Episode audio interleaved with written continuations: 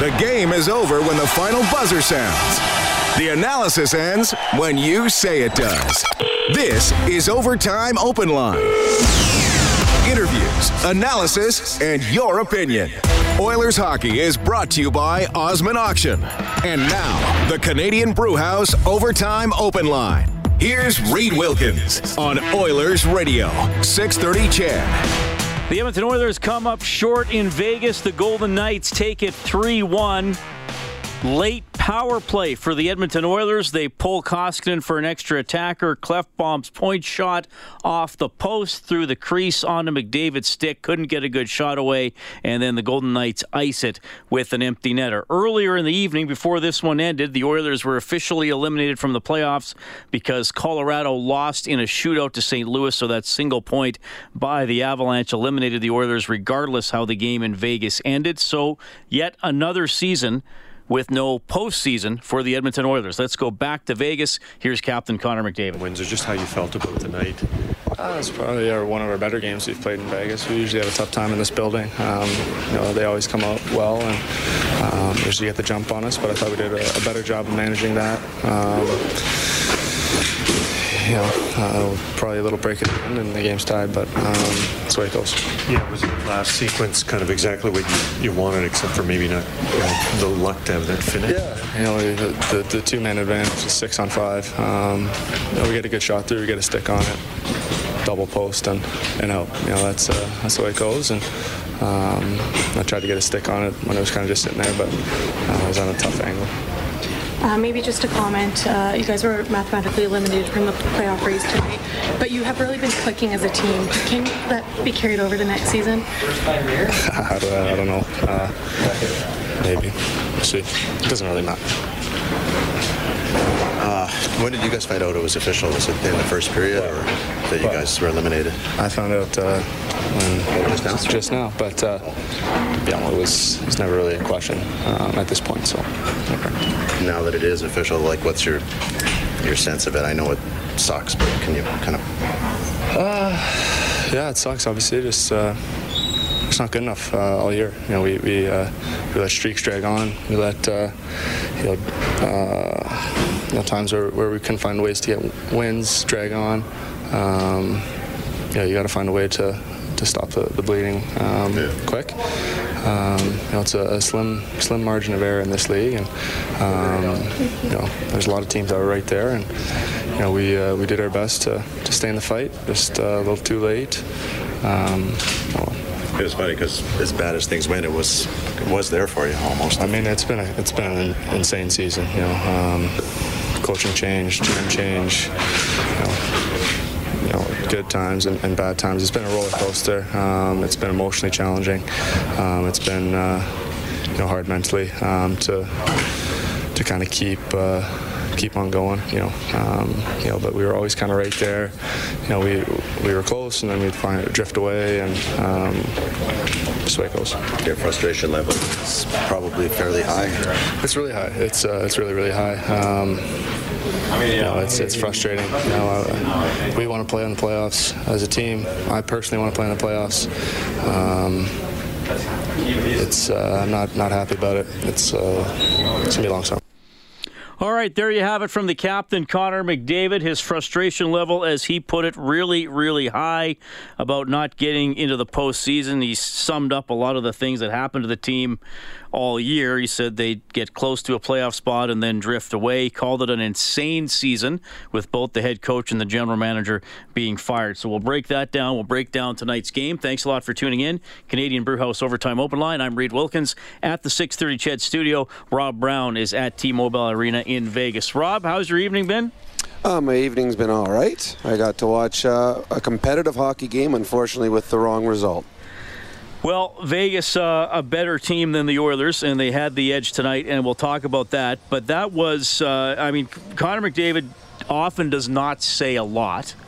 He often does not talk about himself or his own feelings very much. If you ask him about a teammate or, or somebody else in the league, he's usually happy to, to sing their praises. But, you know, he's, he's said a lot there, and I, I, we can probably go point by point. One thing he said – he said when you when you have a bad time in this league, you have to stop the bleeding quick. Well, the Oilers couldn't do that, Rob, and there are a variety of reasons for that. They or in December they had a six-game losing streak, a flat-out six-game losing streak. They didn't get a point, and then they had another six-game stretch where they went 0-5 and one. So there's 12 games out of what's going to be 82 in the end, where you get one point. And I don't know how many points they're going to miss by, maybe six, maybe eight, ten, whatever. Um, but one of those what ifs where what if they could have stopped that bleeding a little quicker and scratched out a few more points? Yeah, and every team that misses the playoffs is going to go through their season schedule and say, all right, here's where we lost some opportunities, here's where we blew a game that we should have had. But it, over an 82 game season, it all works out. And teams that have those kind of stretches and end up missing the playoffs, missing for a reason. They're not good enough. And uh, you, when you put yourself behind the eight ball like the Oilers did, you know, during the December, during the month of December when they, they struggled so mightily, you you can have stretches where you try to crawl back into a race, but you've put yourself in such a bad situation where not only a number of points out of a playoff spot, but you're behind all those other teams. And that's the thing that we, we talked about so often is, you know, that you can be, okay, we're seven points out, but that isn't the major problem. The major problem is you got to beat five other teams. So you can hope that you can catch one team, but those other f- four are still going to be playing each other. They're still going to be gaining points. Uh, the Oilers, you know, I, I, would have guessed it would have been, a, and we talked about being the season. I guess they were going to be a second wild card team. I thought they would squeak into the playoffs, but they, there was moves made by the team. They had some injuries that showed a lack of depth and every team has injuries, and when teams have injuries to top players, they're not as good. But you can't just completely fall off the, the, the cliff when you have injuries, and the Oilers did without Klefbom, without Sekera in the lineup. And it exposed their lack of depth. And the one thing that we talked about at the beginning of the season was their lack of scoring on the wings. And a, a, really nice preseason by some young players, some players that haven't scored in the in the National Hockey in Rattie and Puljujarvi and Yamamoto. Uh, probably may have set the Oilers back because they had such a good preseason. Thinking then Peter Chiarelli's like, well, we don't need to go and find the right wingers. We look like we're set now, and that came back to bite them because the Oilers' top players, two of them had to play together at all time, and whoever the third guy was, and he was usually Nuge, was most nights playing with guys that couldn't finish. I mean, Ryan Nugent Hopkins, what is it, one assist in his last 15 games, 18 games? He's an elite passer uh, it, he just doesn't have the guys in the wings. So there's so many reasons the Oilers have missed the playoff, and they are exactly where they should be when you look at the roster they have right now. It is not good enough to be a playoff hockey team. Well, man, McDavid called it an emotionally challenging season and hard mentally. I think uh, some of that figures into a, you lose your coach, the only coach he'd ever had in his still relatively young NHL career, but the only head coach he'd had in the NHL. The GM that drafted him gets fired. As, as you've talked about, there wouldn't be as much day to day or even week to week interaction between players and GMs, but but certainly there would have been some sort of a relationship there. And and like you said too, with the playoff chase, Rob, that is hard mentally when you get behind, because then you feel like even when you're playing well it's not good enough, or you don't make ground, or one loss feels like three because it, it can. I mean, the Oilers had it. You know, they've been okay lately, not great, but okay. Um, well, now 10, 7, and 4 in their last 21. Doesn't sound as good as 10, 10 4 and 4, whatever it was a couple days ago, but but you could win two, three in a row, and then you lose, and you feel like, oh no, that's such a big loss. And I, and I would think that that's part of what McDavid means by calling it hard mentally. Well, first of all, when, you a coach get fired, there's you feel guilty as a player because it's it's a guy's livelihood. Uh, Todd was well liked. Um, uh, had had success with this team. It, it, it, you know was up for coach of the year. They went to the playoffs and things. So when he loses his job, that affects the team because you feel that you failed. And because you failed, somebody has lost their job. The GM gets fired. And again, that's on the, the players. The GM doesn't get fired from a good team. So he's gone. So you weigh that. It, it weighs on you mentally when you, you feel like, okay, I, I own part of this. I own the fact that two guys are out of a job. And then, as you said, when you're in this playoff race and every game is stressful, and then even the nights that you're not playing, it's stressful because now you're watching your your phone trying to see who's who's winning that night. Are these guys gaining on us? Are we gaining on them? And that so every there there was no stressless night for the Oilers in the last month, month and a half.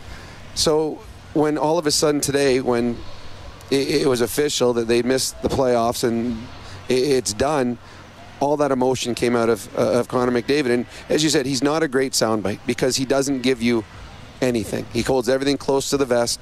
He he'll praise his teammates, and that's about it. But tonight, when he eventually said what he said, or he did say what he said, now you're like, huh? Yeah, I, I can see why he's saying that. I can see you can hear the frustration in him. He's a guy that's a winner. He's a guy that wants to be the best player in the world and wants to be on the best in the biggest stage in hockey, and that's playoff time.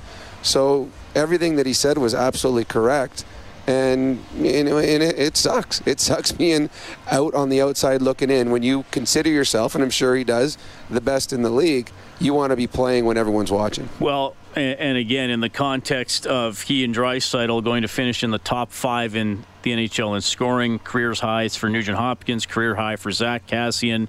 Uh, I mean, if we go back to six and a half months ago, I think we'd call it an almost out of nowhere year from Alex Chiasson Rob, even though he did he didn't score as frequently in the second half of the season as he did in the first. Uh, I I, we hear from a lot of frustrated people. I just want to say Connor McDavid does not want to be traded. That soundbite does not mean he wants to be traded. That is not going to happen this summer. That is not his desire. Hey, two, three years down the road from now, if the team is still poor, who knows what happens, but I don't think we have to worry about that imminently. There's going to be a new general manager. There's going to be a new coach. I think in terms of McDavid's timeline, uh, this is two pretty disappointing seasons in a row. His second year in the league, they made the playoffs. His first year in the league was frustrating because he missed half of it for being hurt. I don't think playoffs were an expectation, even for the most optimistic uh, Oiler that season. But uh, yeah, I mean, there's got to be a better team around him, whether he's in year two, year four, or year twelve. Uh, and even if this even if this was a team without Connor McDavid and Leon Draisaitl, they aren't deep enough. Regardless of who's on their top line, they're not deep enough. No, they're not. Well, first of all, you would hope that Connor would come out and say the things he did, because if the players aren't frustrated about the way the last two years have gone, then you don't want those players on your team. So uh, you can go through the dressing room. Every player is going to say the exact same things that Connor said. Now, obviously, when Connor says it, it has bigger uh, media explosion simply because Connor's finally saying something that that they can uh, can write about. Um, and but yeah, th- this team. I mean, tonight's a great example. The the Oilers lost because the Vegas Golden Knights are deep. You know, they can roll four lines. They don't have to overexert any one line.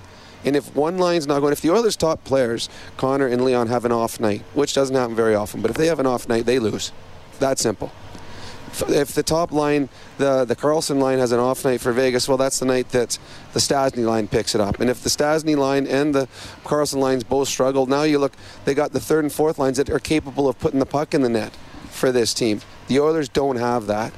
And the problem that the Oilers have going forward is they've got a lot of contracts and a lot of contracts they can't move. Uh, they got players that are making bigger money that aren't getting the production that the Oilers had expected from them. So it's not just as easy as saying, all right, you know what? We need two right wingers, we need another power play defenseman, and we need a backup goalie that's going to push Koskinen. Well, you can't do that because the Oilers got nowhere to put them. The next general manager is going to be a very, very busy man, and he's going to have to be a very, very creative man. Yeah, and, and you know, and you and I and Bob have talked about it. Players you could maybe bring over from Europe who might be older but would still be on ELCs. I mean, there's going to have to be some sort of creativity like that because you're going to need cheaper yet productive players. I mean, you're going to. You're, I, I mean, to put it bluntly, Rob, you're going to need players who are underpaid for, for what they can accomplish. Because well, right now you have players who are overpaid for what they're accomplishing. You're right, and, and the way that teams that have superstars making big money, the way they survive is through bringing up drafted players. Drafted players on their first contracts that are making, you know, below the league average or making under a million dollars and getting production out of them. The Oilers have players in their minor league system finally that are going to start pushing for jobs. Problem is, they still got guys on the, the NHL roster that they can't move. So you've got guys that you want to bring up, but you know what? We got guys that we got big money tied up in, and, and we can't get rid of those players. So the it, it's going to be a summer where I, there may be frustration again from from Oilers fans because okay, this we know what we need, but we just aren't able to go out and get that right now with the way the Oilers salary cap looks for next year. Yeah, and the rest of the teams. I mean, every general manager knows what every other general manager wants and needs, even on the good teams, right? So. So nobody's nobody's going to be like, oh, I'm just going to help you because you need this because you you should get better now. Like that's that's another that's another challenge too. All right, so the Oilers lose three one to the Vegas Golden Knights, and uh, again, Rob, a low shot total, 31-19. Vegas out shooting Edmonton, so Edmonton doesn't reach 20 shots in either of their two games against Malcolm Subban. Uh, certainly ties back to the to the depth issue, Rob, that uh, I mean, the good teams come at you in waves. This line four checks, and then this line four checks, and there's a scoring chance, and and eventually they wear you down. Maybe it takes you know till the last ten minutes of the third period some nights, but eventually they wear you down. Edmonton doesn't have the ability to do that. To do that, certainly not against the higher end teams. No, they don't. And what we see a lot of games is with the McDavid Draisaitl line, they'll get a little momentum going, and by the time they get back out again everything has changed and it's going against them. So now they're either in a face-off in their own zone, or the other team has got uh, a roll going and and they're feeling confident. And now they got to start it up again. They don't have they don't come out with a, a team that's got tired defensemen or a tired third or fourth line that they can take advantage of because uh, the the Oilers don't get that sustained pressure out of their lines two, three, and four. Uh, Vegas, they can tire you out. There's a couple shifts tonight where they had their fourth line out against Connor's line, and, and kept them in their own zone. The Oilers don't do that very often against where you see Marchessault and, and Karlsson stuck in their own zone for a minute and a half. And then the next shift, you got Stone stuck in his own zone. And now when Connor McDavid's line comes out, well, they can take advantage of some tired star players on the other team. So uh, the Oilers just aren't getting those momentum sustaining or momentum changing shifts out of line two, three, and four. And now, again, that's not to put anything on uh, those players. You're just asking a lot out of players that have never done it at this level, who are probably playing o- over their head in the lineup simply because this lineup isn't as strong. 3 1 Vegas takes it. Let's go back to T Mobile Arena. Here's head coach Ken Hitchcock. What did you think of the way you played tonight and, you know, just how you were in it all the way to the end? Well, I thought uh, Koskinen really played well for us. Nice to see. Uh, I thought we you know, we battled hard. We had our look at the end, and that's all you can ask is we had the look at the end. We hit the inside of the post and then missed the empty net on the side there, and who knows, you know, but it's, you know, you're, you're, at this time of year, you want your team to compete at a high level, and uh, for the most part, we did. You know, we had some players that played very well. We had still a couple of players that we're concerned about that are under the bar, and we'll talk to them tomorrow, but overall, can't default our effort, and uh, and I, I thought in a lot of cases we we competed at a high level.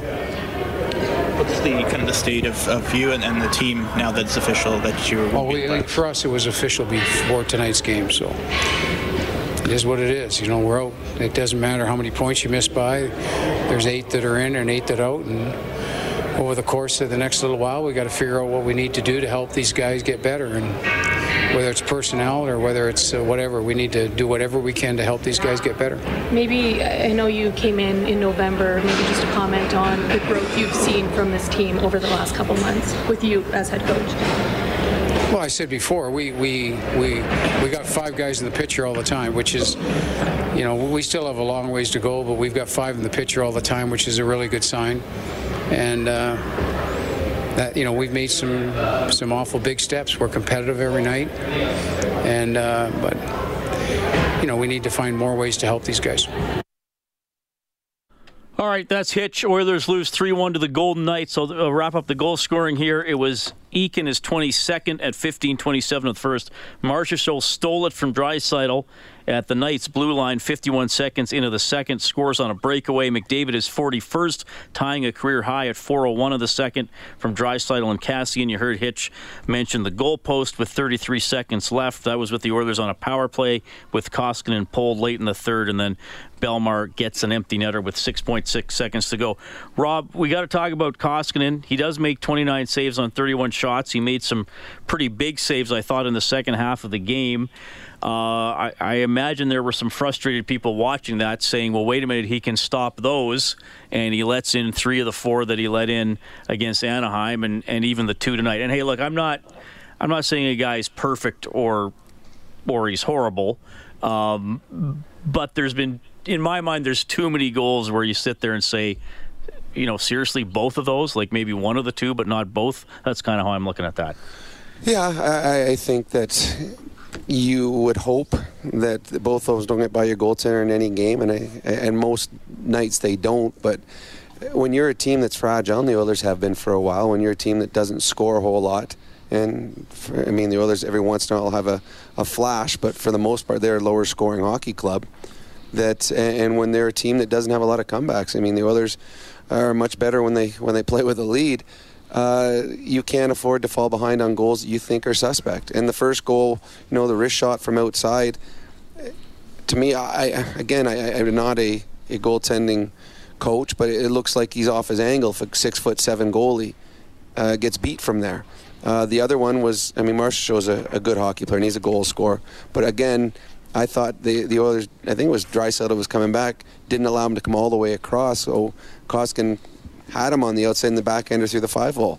Yeah, it's there have been some goals that you, you, you I'm sure that he would want back, and they they haunt the others. A, a goal that is a, a, suspect goal hurts more simply because there's a, a, a, lag on the bench, a sag on the bench. Because oh no, not now, and then you look up at the scoreboard. Now we're losing. So having said all of that, I thought Koskinen eventually got his game going tonight, and he was the reason and one of the only reasons that the Oilers had a chance uh, late in the third period to get uh, a point out of this because they were outplayed for the second and third period for, for large stretches, and Koskinen made some big saves. Yeah, 31 19, the shots for Vegas. So Koskinen, 28 saves on 30 shots. The Golden Knights win at 3 1. Both teams 0 for 2 on the power play. The Oilers had that power play for 44 seconds at the end of the game. And Rob Klefbom got the shot through. I'm not sure if Chiasson got a piece of it or it got tipped first before it got to him, but right off the inside of the post, across the crease to McDavid, couldn't quite corral it for a good shot. Yeah, it looked like it got tipped out high and changed direction on Subban. He had no idea where the puck was going. And I honestly, I think two things happened. It came out on a little bit of an odd angle for McDavid. It handcuffed him a bit, but also I think uh, your first when you see a puck go by a goalie and you see the post, you, your first thought is it's going in. So there's a slight hesitation because you think, oh, we just tied it up. And then the puck comes out to you and handcuffs you. It's hard to, to refocus and get it. And the defender came back. I, I can't remember which guy it was, but got his stick on McDavid, not letting him uh, find the puck. But I mean, it just shows the way the season's gone for the Oilers. I mean, they uh, they stay in a game, they have an opportunity, but the opportunity doesn't work the way they wanted it to. And in, in all honesty, had they got had that gone in, it would have been stealing a point. The Oilers w- were not I mean, th- this was a game that Vegas deserved two points in regulation because they were the better team for the majority of the night. Uh, I mean, a silly penalty by the Vegas. Uh, was that Nosek? Nosek at the end. That was a silly penalty. Like no, no reason to go near Connor McDavid on that one, and gives the Oilers a chance. And, and again, the Oilers power play a couple chances tonight to change the game. Were unable to get it done. All right, 3 1 Vegas wins it. You can get us at 780 496 0063. We have Phil standing by on line one. Phil, welcome to Overtime Open Line. Go ahead. Hey, guys. Can you hear me? Yes. Well, you know what? I'm the eternal optimist, right?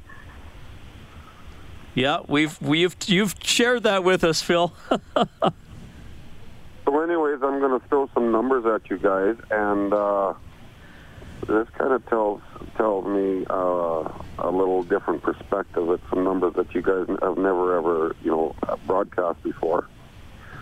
But uh, if we look at the total amount of, of goals that the Oilers have got over this year, Okay, the Oilers have 226 goals. The Canucks are ahead of them.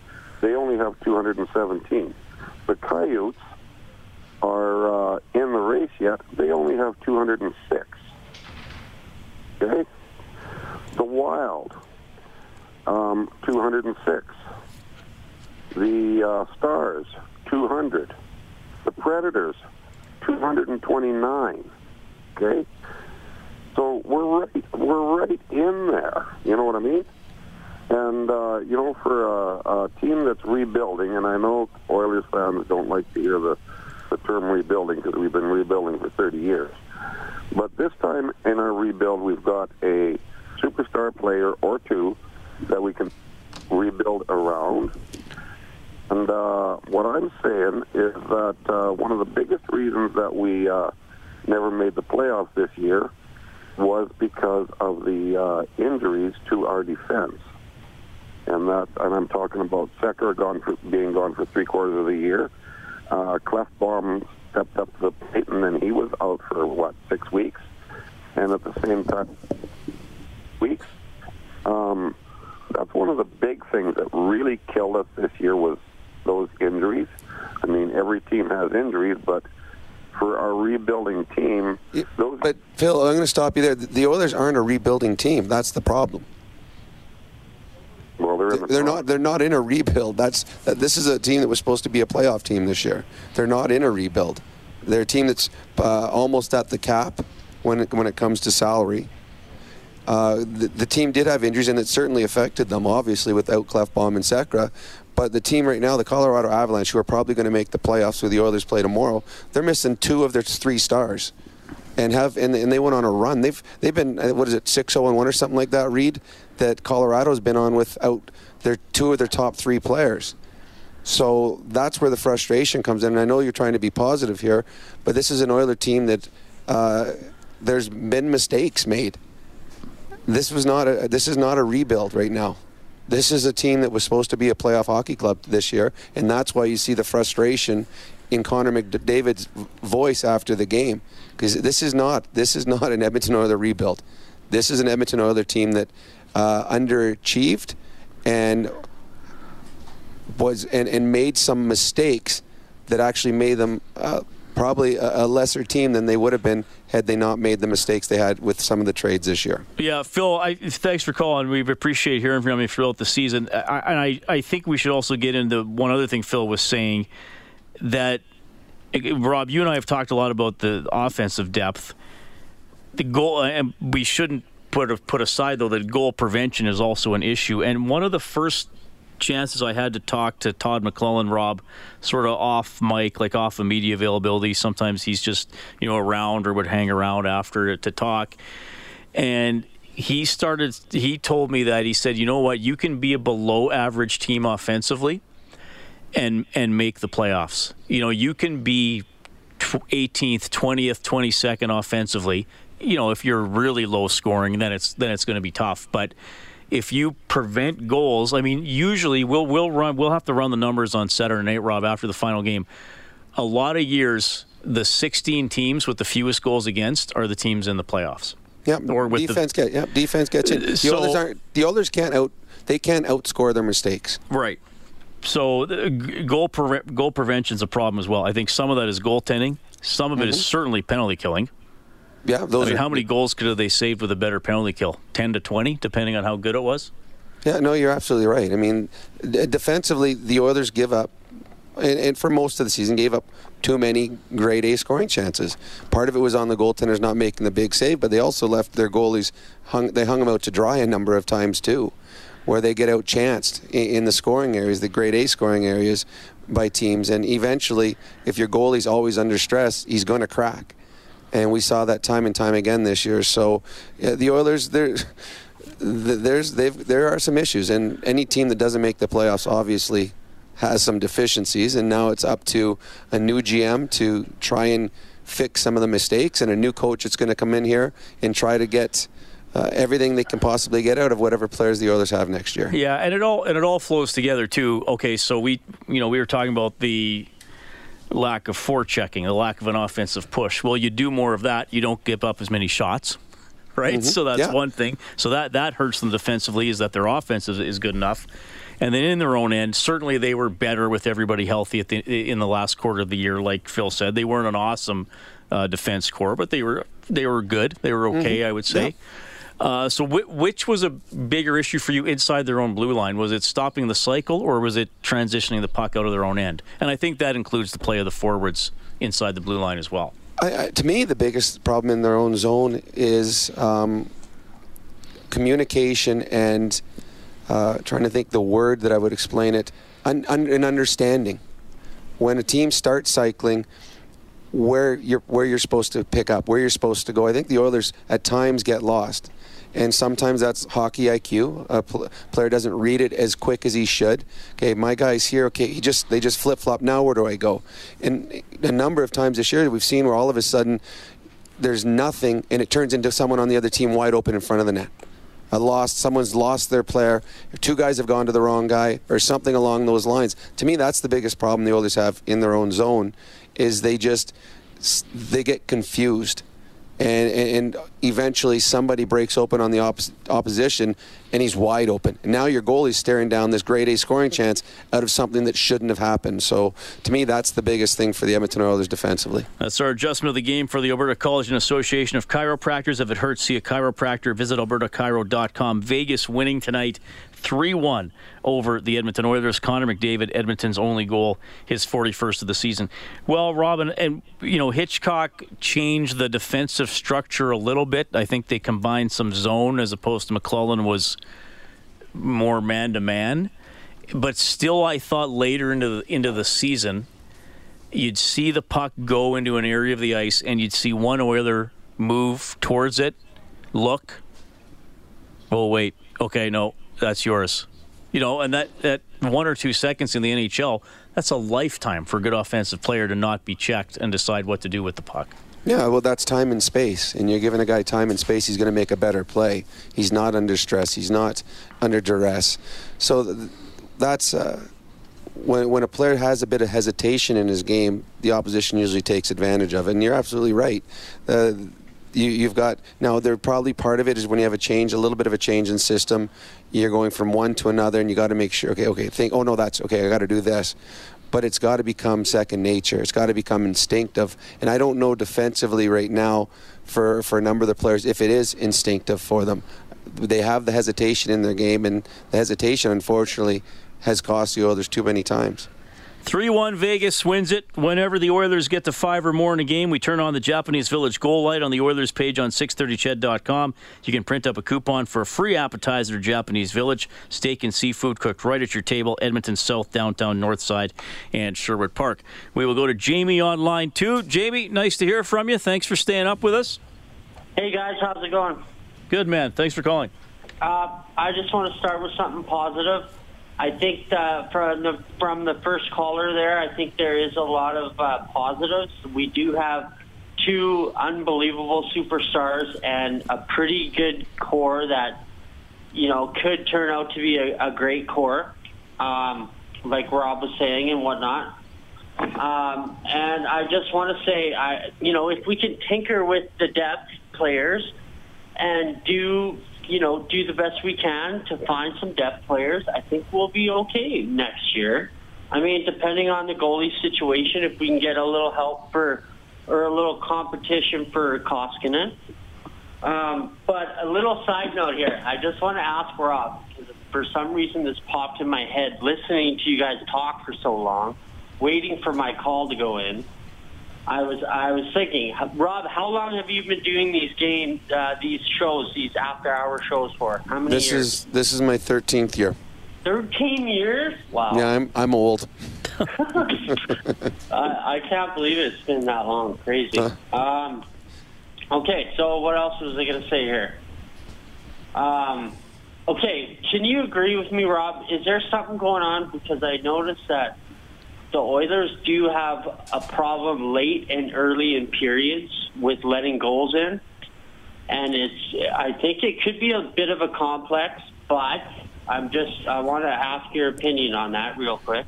Well, good teams get off to good starts.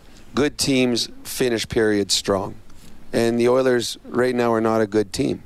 They're they're a non-playoff hockey club. So the good teams take advantage of the non-playoff teams by getting off to good starts, getting into a game quicker than the, the, the poorer teams.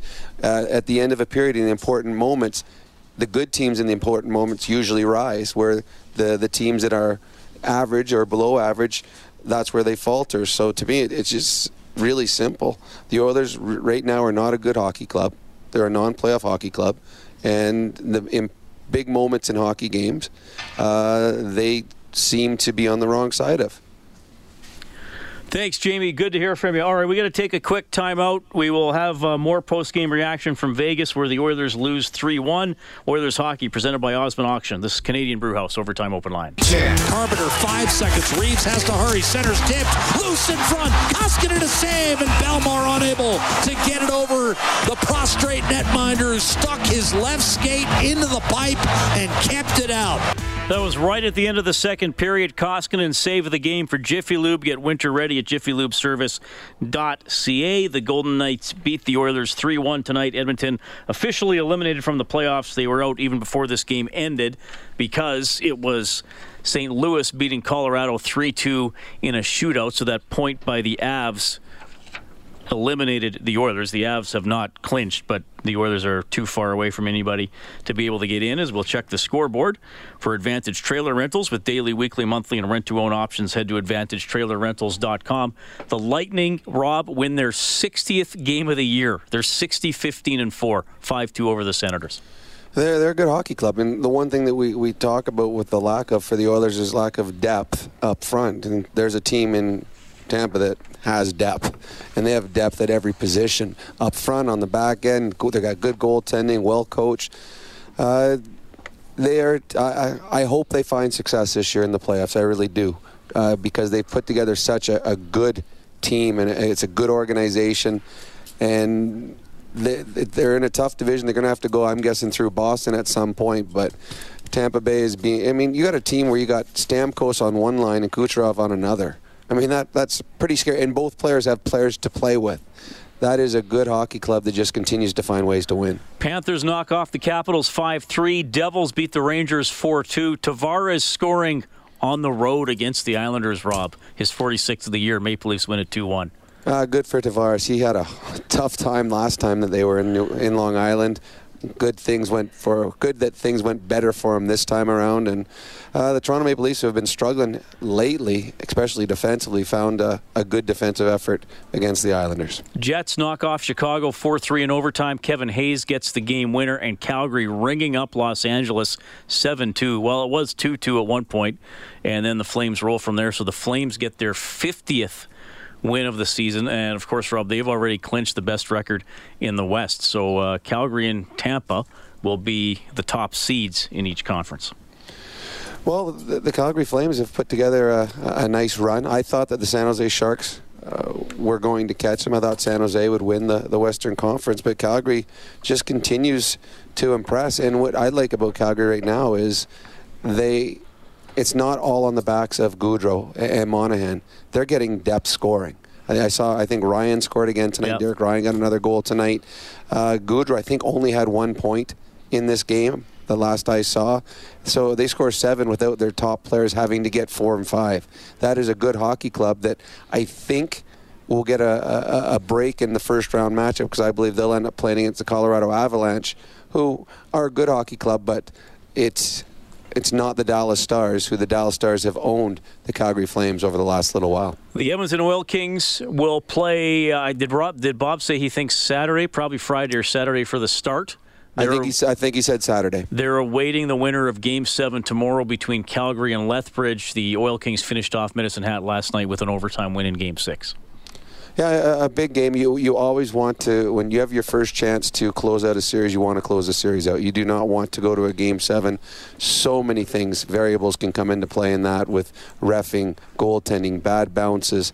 You want to make sure you take care of business, and they did. And the one thing, and Brad Lauer talked about it. He said that we got tested in this series, which is good because they're, they're a team that doesn't have a whole lot of playoff experience, and they got tested. So now the next series, when when there's a little bit of stress, they have something that they can look back at and say, "Hey, we've been here before, and we we've overcome it, and and we can still uh, come back in these games, these series." So it was a good learning experience, and you always like the learning experiences that end up with still victories. And here on 6:30, CHED, you heard the Oilers lose 3-1 to the Golden Knights. Let's go back to Vegas. Here's defenseman Adam Larsson. If we're in the playoff hunt or not, we still have a lot to play for, a lot of pride, and I mean, it's um, just want to keep doing doing till the end this year. Uh, mathematically eliminated tonight, I can imagine your frustration levels. Maybe just take us through the season and, and what you saw happen here, just over these 82 games. Um, I think that kind of middle tough stretch in, in the season, uh, we really struggled at one point there, and I mean it's it's a tough league. Uh, I think the last two months we've been playing pretty good hockey, so it's uh, it's frustrating. Can you see? I know you guys have been clicking lately as a team, so I can imagine that's frustrating too to be so close. But do you think that can be carried over into next season? Well, you hope so. I mean, it's it's a fresh start next year. It's a fresh start for everyone, and we have to be ready. And that's that's just how it is. I mean, it's if you miss, you you have to start over. It's nothing that will carries over. It's uh, it's up to us to get a better start. It's it's up to us in this room. Do you think coaching changes, GM changes, do you think that impacted the team at all? Uh, I don't know. I mean, it's at the end of the day, it's, it's us players that plays the game. So Maybe just a comment on tonight's game. I know Connor said that's one of the best games the Oilers have played against the Golden Knights.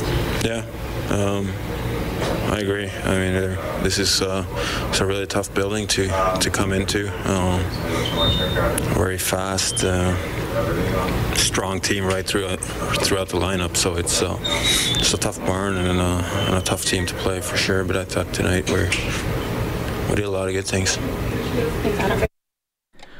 All right, that's Adam Larsson. Oilers lose 3 1 to the Vegas Golden Knights, and the uh, Golden Knights out shooting the Oilers 31 19, including 16 5 in the second. I mean, that was really the period, Rob. The, the first period, I didn't think was really a great period by either team. I know Kevin Quinn said it about six minutes into the game. There were more icings than shots hmm. for a while, and, and really, given the caliber of the goal that went in, that you know the Oilers should have got out of that that scoreless. It was a relatively low event period.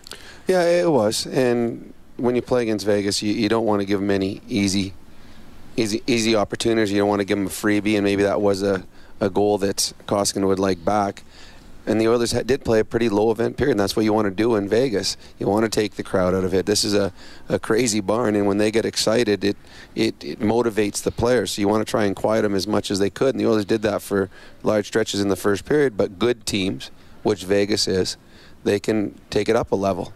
And in the second period, the Golden Knights started pushing a little bit fa- faster. They, they, the pace picked up. They started rolling lines, and, and the Oilers couldn't compete with them for, for the, in, the, in the middle 20 minutes. So, and that just set the, the Golden Knights up for the third. So it was, I mean, it, the Golden Knights are a good hockey club. They went to the defending Western Conference champions. They went to the Stanley Cup Finals last year. They've improved in a couple areas, picking up Stone from from the Ottawa Senators. This is a game on home ice that they should beat the Edmonton Oilers. The shot, the goals, the score, the shots, all are probably where it should be if if you think about that where the two teams are in the standings. So the Oilers hoped to be able to somehow come in and sneak points out of it, but uh, they were unable to really create much after the first period offensively. And the, the depth of the Golden Knights, uh, I think, just eventually wore down the Edmonton Oilers. All right, 780-496-0063. We have Sean standing by. Sean, thank you for calling. Go ahead. Yeah, Rob, just just curious if you think Draisaitl is going to get to the big 5-0. I, I said about 10 days ago I thought he would do it. It's getting fewer and fewer games, but I'm going to stay with what I said. I, I believe he'll get it. Okay, when you get that uh, close, does it get harder to get the last two or three goals? It, it does uh, because you start thinking about it more, uh, and, and sometimes you change the way you play a little bit. Uh, you, you start shooting when you, maybe you would have passed, or you, you start clutching the stick and you, a little harder. You maybe get frustrated when things don't go in for you. So yeah, it does get harder, and that's why it's amazing what you know a goal scorer is like an Ovechkin who's done it eight, nine times, because he every year he just they know what he's capable of doing. They try to stop him, yet he still finds a way to put the puck in the net. Yeah, important game tomorrow. I mean, Colorado is going to be trying to, to nail down a playoff spot or get closer to doing that. San Jose and Calgary are both locked in. So, I mean, you never know, Rob. I, I guess I'll put it this way the potential for more wide open games, perhaps, the potential for players to be rested on those clubs. Not certainly bulk, a bulk of players, but, you know, maybe well, a couple guys. About it was funny. You and I talked about a month ago or so when we were when the Oilers were making a push and we're looking at the end of the season, the last four games, and how tough they looked. And I thought at that point that those weren't going to be the the tough games for Edmonton simply because the way the standings were going to be. So three of the four teams that the Oilers are playing this week can't go anywhere in the standings. So the Oilers had they still been in a bit of a, a run, had they not been eliminated today, they were playing against teams that had nothing really to gain other than the Colorado game tomorrow. So when you play against teams where there's not a whole lot on the line, sometimes uh, the details of the game are, are a little looser. I'm sure that both San Jose and Calgary want to go into the playoffs on a good note. They want to go and play in the proper way, but you also got a coach that's may rest some players, don't overextend some guys. Uh, but you just sometimes get a little outside of the way you want to play when there's not as much on the line. All right, Oilers lose 3 1 to the Vegas Golden Knights. By the way, if you're up this late, why not win something? We're still looking for a finish the play contestant 780-496-0063. Oilers hockey presented by Osmond Auction. You're listening to Canadian Brewhouse Overtime Open Line.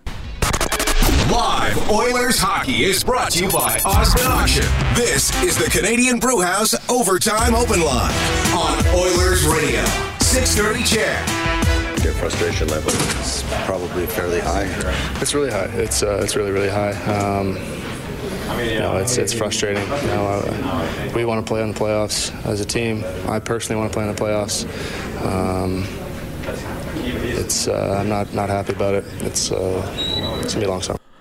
All right, there's Connor McDavid after tonight's game. Oilers lose 3 1 to Vegas, and we can quit giving the slim statistical probabilities about them making the postseason. It absolutely cannot happen.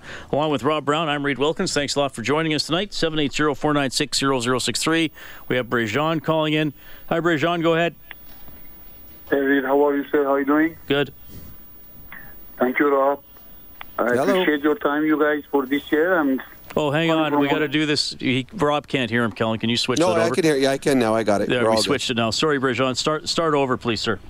Yeah, I'm just saying I appreciate you guys. Basically, whole year we were watching you guys and listening to you guys.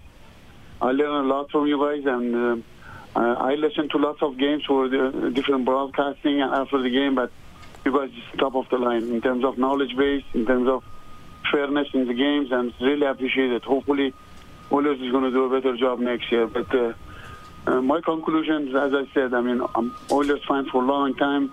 I think three things happened this year. I think uh, management panic. I think they they fire the coach very fast. Uh, as you could see, he was one game under 500, and look what happened. And they bring a coach. I know Rob knows more than me about him. Uh, I, I don't think the, the team was improved. I mean, uh, Hitchcock, uh, his forte or his uh, strong point is uh, defensive play, but I don't know his personal. But uh, completely give away, lots of giveaway, uh, soft play, lack of vision on the situational play. I don't understand these teams. They never win big games these seasons. They were very close. Even McDavid said it. But uh, I think this is lack of preparation, guys. I, I, I really believe that. I think the leadership in these teams, they were not up to the par. Uh, you cannot ask the 22 years old or 23 years old to be a leader. I know sometimes can happen in different sports. And uh, forward lines, you guys already spoke about it. I don't think we can afford to go to next year with this kind of forward line. Um, there I- no, Thank you, Brejon. We really appreciate it. Rob, anything there? Well, I, I, I disagree with the fact that a 23 year old can be a leader. I mean, uh, leaders, uh, it doesn't matter what age they are, players follow certain guys. And Connor McDavid is the leader of this team, and he leads by example every single night. I don't think it's a lack of preparation that this team didn't win big games, but they're just they're not good enough. And I think that uh, one of the frustrations for a lot of fans is their expectations were probably higher than they should have been. This team, at best, in in our opinion, at the beginning of the season, that they would fight for a wild card spot. I, that's that's where I saw them. That's where you talked about it. They would we we thought they would both sneak into a playoff spot in a wild card, uh, and, and here they are late in the season. They were close, and they without the injuries, possibly they possibly get in there. But I think the expectations were so high for this team that people thought they, they're still thinking what we saw two years ago. That's that's not what this team is. The team is not as good as that team was. That team had a you know little magic that went through them that season.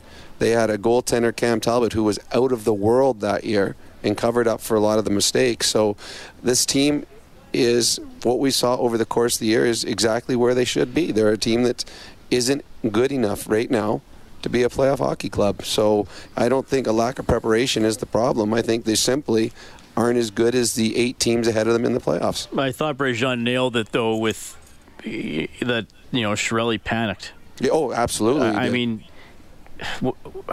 I, I, mean, when you hire Hitch, you're not hiring Hitch to be here for six years. No. So that's let's try to give him a burst, and then uh, I mean, I'm not going to go every every trade the guy made, but certainly uh, Caggiula for Manning was a bit of a desperate move. Uh, Strome for Spooner, bit of a bit of a panic move. So things happen along the way for sure. We have Jason. Jason, you just want to finish the play. You're looking to win some stuff.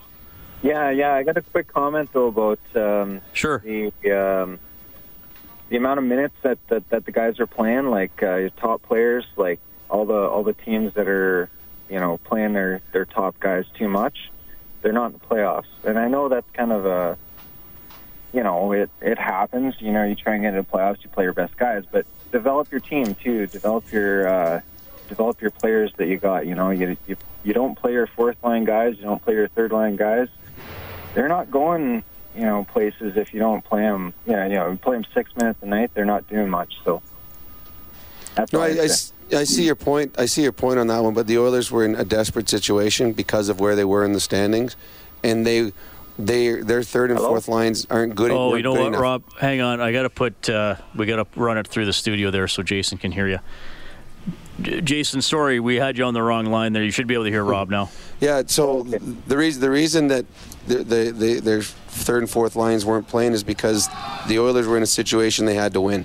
They got themselves so far behind the eight ball, and their third and fourth lines aren't good enough to play 12, 14, 15, 16 minutes a night. The only way the Oilers could win near late in the season was by playing Draisaitl and McDavid and Nugent Hopkins uh, obscene minutes. So I understand what you're saying about uh, playing those players and trying to, you know, bring them along. But the Oilers, because of where they were in the standings, they didn't have that luxury. They had to win and win fast and win now.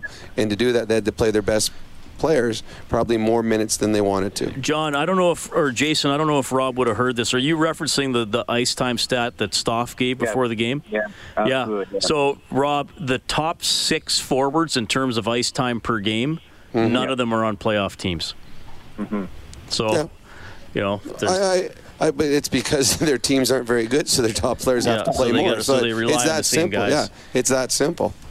And that's you know, and a lot of Jason. You obviously you're you're following the team very close, so I assume you listen to it at some points. You've probably heard people call in this season after an Oilers loss and say Leon Draisaitl is lazy.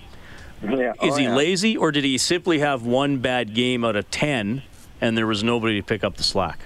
That's well, well, I think uh, you know, you know, people people are like, uh, you know, ragging on him because you know sometimes like Messier did it too, and early on in his career, he's confident in himself.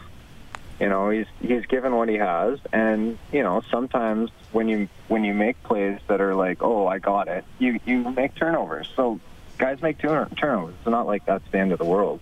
It happens a lot. So. Jason, hang on the hold here. We're going to do the clue for you. You already have an eight day parking pass at EIA, courtesy JetSet Parking, the best price on Edmonton Airport parking. Book online at jetsetparking.com. Self park as low as five ninety eight per day with the promo code CHED. Here's the clue. Klefbom. Edmonton presses for the equalizer. Klefbom directs a pass over to Nugent Hopkins. What time of Klefbom? All right. Was that uh, saved by Subban or off the post, Jason? Uh, I'm going to say saved by Subban. Sorry, can you repeat that? Uh, saved by Subban. No, no. What did you really mean to say? Oh, okay. Off the post. Klefbom. Edmonton presses for the equalizer. Klefbom directs a pass over to Nugent Hopkins. What time of Klefbom? Redirected off the post, and McDavid can't finish. I I think that's what he was saying, Rob. Absolutely, is what he was saying. We, we just we lost in translation. Yeah, and you're in Vegas, so the signal's bouncing all over the place. uh, and we like putting people's name into the grand prize draw for a one-hour rental at Fast Track Indoor Karting. Safe, adrenaline pumping fun. FastTrackKartingEdmonton.com. Uh, you can get more on 630ched.com. The full McDavid post-game interview is uh, posted on the Oilers page as well. He's pretty frustrated after this loss and missing the playoffs. Vegas takes it 3-1. Rob, we're not together tomorrow. I'm heartbroken. I know, so am I. I'm going to try and pick up the pieces here in Vegas, and uh, you enjoy your game uh, with the Avs, and we'll see you again on Thursday for the Sharks. Sounds good, Rob. Tomorrow, 5:30 face-off show game at 7 against the Avalanche. Thanks to Kellen Kennedy, our studio producer this evening. Oilers Hockey is presented by Osmond Auction. On behalf of Rob Brown, I'm Reed Wilkins. You've been listening to Canadian Brewhouse Overtime Open Line. The Oilers officially eliminated from playoff contention. The Golden Knights win it 3-1. Have a great night.